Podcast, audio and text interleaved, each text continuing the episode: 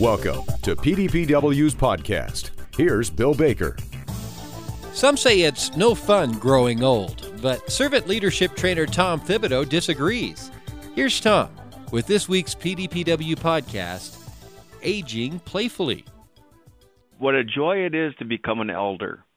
I'd like to begin with a poem, Bill, called Aging Playfully. We're constantly being told, cajoled, encouraged to age gracefully. It's infused into Western culture almost to the point of a religion. That I say, rubbish. Don't age gracefully. Do it noisily. Make a ruckus everywhere you go and take as many along for the ride as possible. Rumble through this consensual hallucination we call life and leave people grinning, shaking their heads and wondering, now what are they up to? And as each of us steps beyond the veil, we leave behind echoes. After images of lives lived and souls touched, let your echoes ring with the sound of laughter and a little mischief. So I say unto you, as you make your runs around the sun, eschew the desire to age gracefully.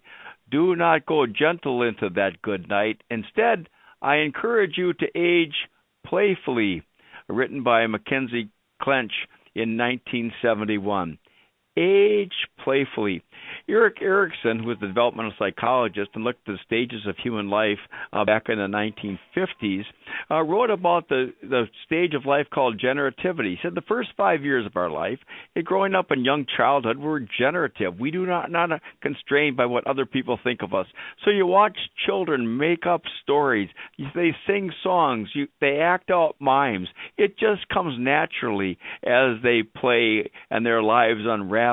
There's no self-consciousness. Then they go to school and they worry about standing in line, raising their hands, sitting sitting at a desk, not making a ruckus. And we live like that until we're age seventy. And then generativity comes back. At after age seventy, you're no longer constrained by the conventions or the approval of others. You go to the grocery store in your slippers. Oh, what the hell, no one's paying attention. You don't care actually what you look like if your hair is a mess or your tie is not on straight. You don't worry about a spill. In fact, you wear gray and black most of the time so the spill is covered up. Generativity, there's a freedom of spirit, a willingness to share your story, your life experiences, if anyone is willing to listen. I have a very good friend of mine, Mister Larry Long, who Studs Terkel called America's Troubadour. He has traveled the highways and byways of this great country, writing his songs and telling stories about ordinary, hard-working Americans whose work, love, and service bless our lives daily. Farmers, merchants, cowboys, waitresses, bartenders, truck drivers, meat packers, migrant workers, artists, soldiers, all above and more. He understands that everyone has a story to tell. Everyone can tell us how they have lived their one wild and precious life, how each of us can learn from the experiences of others. He writes a marvelous story about Clark McGinnis. He writes, I met Clark McGinnis on the Nebraska plains while working on a combine crew for three months from Burkett, Texas to Scranton, North Dakota. We called ourselves wheat whackers, and what we did is cut wheat, cut wheat, cut wheat, and then cut more wheat. The wheat in the field stood ten feet high. The tassels waved gold in the streams of currents from the prairie winds. After the combines came through, there was nothing left of them but barren stubbles close to the ground. We traveled with three Massey Ferguson's combines that were loaded on trailers behind trucks that hauled the wheat from the fields to small town elevators.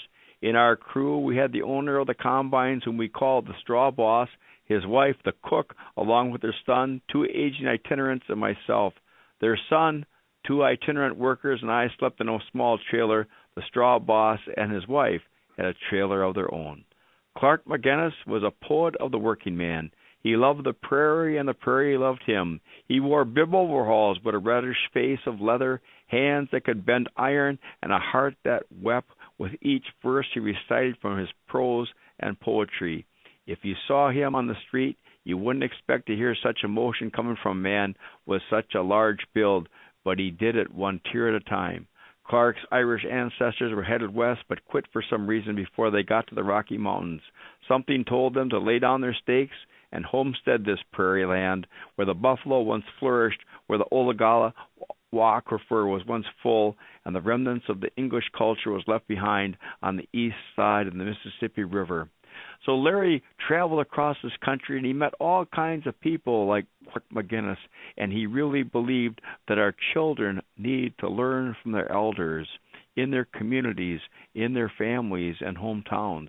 And so he developed a process called Elders Wisdom Children's Song, which is recognized by the Smithsonian Institute as an original American folk art. And here's what he does. He goes into schools, and the schools select three elders from their community. The elders are people who people look up to as wise, people who have lived a good life, people who have instructions for the next generation. The elders come into a classroom, fourth, fifth, or sixth graders, and they tell their life stories, what it was like growing up on the prairie. What was it like having grown up on farms in the South? What was it like having grown up on a reservation? They tell their stories of how they survived. They tell their stories of resilience and courage, of loss, heartbreak, but hope. And each child after the story walks up to the elder and asks, "Mister or Missus, may I ask you a question?" Larry literally understands that we need to help our children respect our elders, and each child asks a question, and then the elder smiles and says, "Yes, I will answer your question." And everyone writes down then what the elder responds. They write down the elder's stories. They take their words verbatim. After the elder have left the room, the children sit down and begin to write songs using the elder's words and stories and images. Two weeks later, after the storytelling and songwriting has taken place, the children have rehearsed it. They are able then to sing back to the elders their life stories.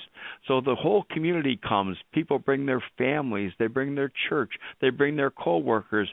And children on stage sing back and honor our elders for what they have learned. Children's Wisdom, Elders' Wisdom, Children's Song. How important that is in communities for us to begin to recognize that both children and elders need each other. Pope Francis recently has written about we need a revolution of tenderness where the old and the young can talk with each other again. Pope Francis says the elders carry wisdom, and wisdom has hope, and our young people need the hope of generations. Larry was one time asked, well, then who is an elder? And he gave this wonderful response. An elder is someone who doesn't whine. An elder is someone who doesn't whine. There's a, there's a soulful maturity in that. How many of us look back at our elders and said, well, you know, my dad or my grandma, they never complained. You look at the lives that they led without very much medical care. You realize that they had very few physical things, but they didn't whine nor did they complain. What happens with an elder, they double down on living their life to the fullest, making each day count, recognizing that each and every day is a gift, an opportunity to do some good. Elders focus on what matters most. By looking back over their life, they are able to discern what is rot and what is not, what needs to be held on to, what needs to be let go of, what needs to be handed on to the next generation. And that's not only for oneself, but it's for those who will come after us. So we think about ourselves today and the work that we're doing. What are we doing to make sure that the next generation has clean water and good land and enough to eat? What are we doing to ensure that our, our children and our ancestors grow up in peace, that they're able to live with each other in a sense of harmony and collaboration? The word old comes from the Anglo-Saxon word ailed. It has nothing to do with being young. Old, it means to be enlarged, enriched, matured. It's the ailed in that word. And it has to do with our souls. When someone dies at age thirty, we say, oh, how terrible. They have so much more to live. Well, they do. But at age thirty, we're already physically mature, so it's not about physical development from there on. When we say that they had so much more to live, is that their soul had not adapted to its character, had not grown old, enriched, and matured as we had hoped. We re- use that term when we talk about an old house or an old sweater or an old friend. These are those things and persons that enrich and enlarge and expand our lives. Last weekend, my wife and I, both of us over the age of seventy now, had an opportunity to spend time with our granddaughters age five and seven. We took them out for lunch, which they thoroughly enjoyed because at the end of the lunch there was custard ice cream. And we started talking with them and listening to them, to their concerns and the excitement of Halloween coming up, and that we'll see them again in th- at Thanksgiving.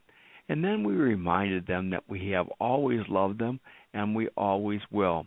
And someday when we're in heaven, we will be looking down on them with great love, that they have our love for eternity. Nana and Papa will always love you. To which our very bright and insightful seven-year-old Ellie responded, "Papa, how did we get on this subject?" Well, as you get old, you start thinking about the future. You start thinking about a greater good, which we call heaven. We understand that relationships do not end by death, that relationships enter into eternity. All of us are still in relationship with our grandparents, with all those who have gone before us, all those whose sacrifices, who continue to make our lives possible. Elders have the wisdom of knowing what is good, and good smothers fear. That's why it's important for the old to be in contact with the young, to tell them to not be afraid, that there are things that are going to happen in their lifetime that they cannot predict, but to help them to understand that they are loved and supported, cared for, and nurtured, that we have prepared a way for them.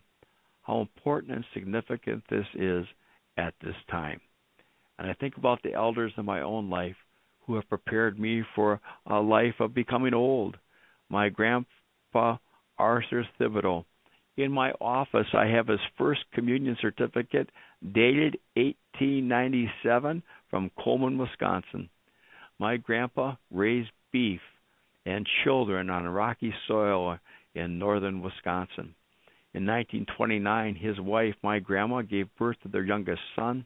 My grandma's pregnancy was difficult. She knew it was difficult, so she had arranged for her brother in New York State to adopt her son if anything would happen to her.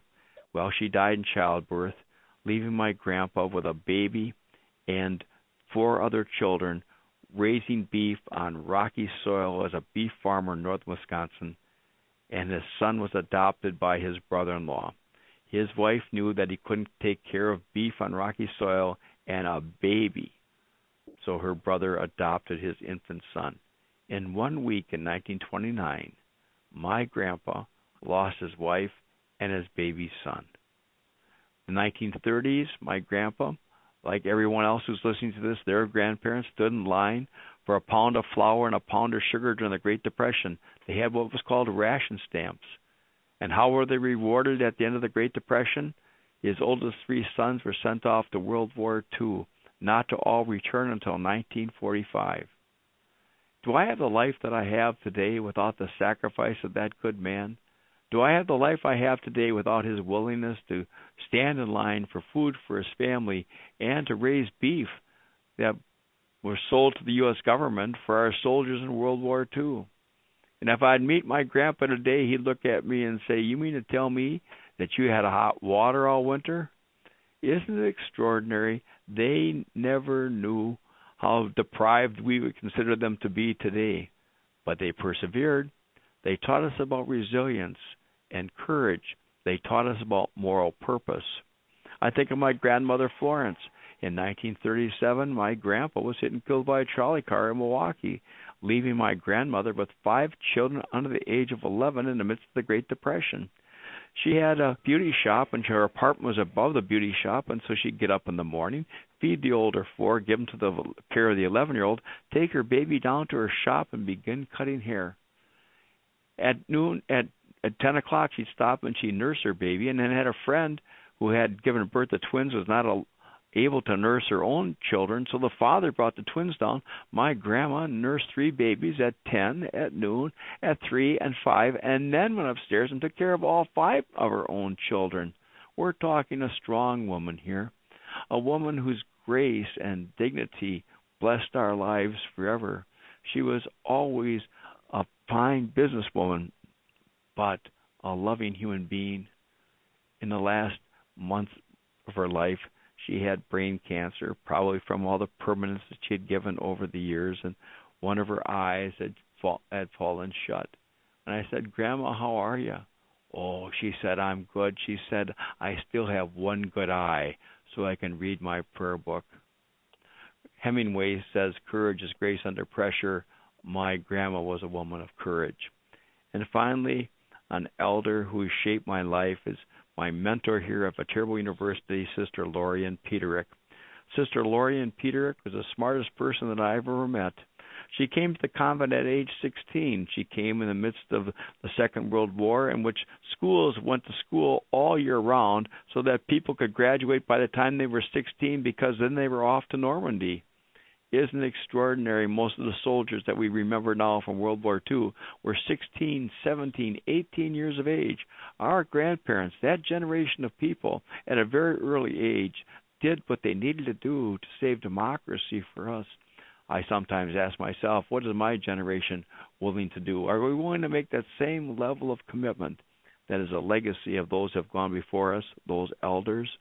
Sister Lorian got her bachelor's degree in chemistry, was later sent on to get her master's degree in English literature, and then finally went on to study her doctorate in philosophy.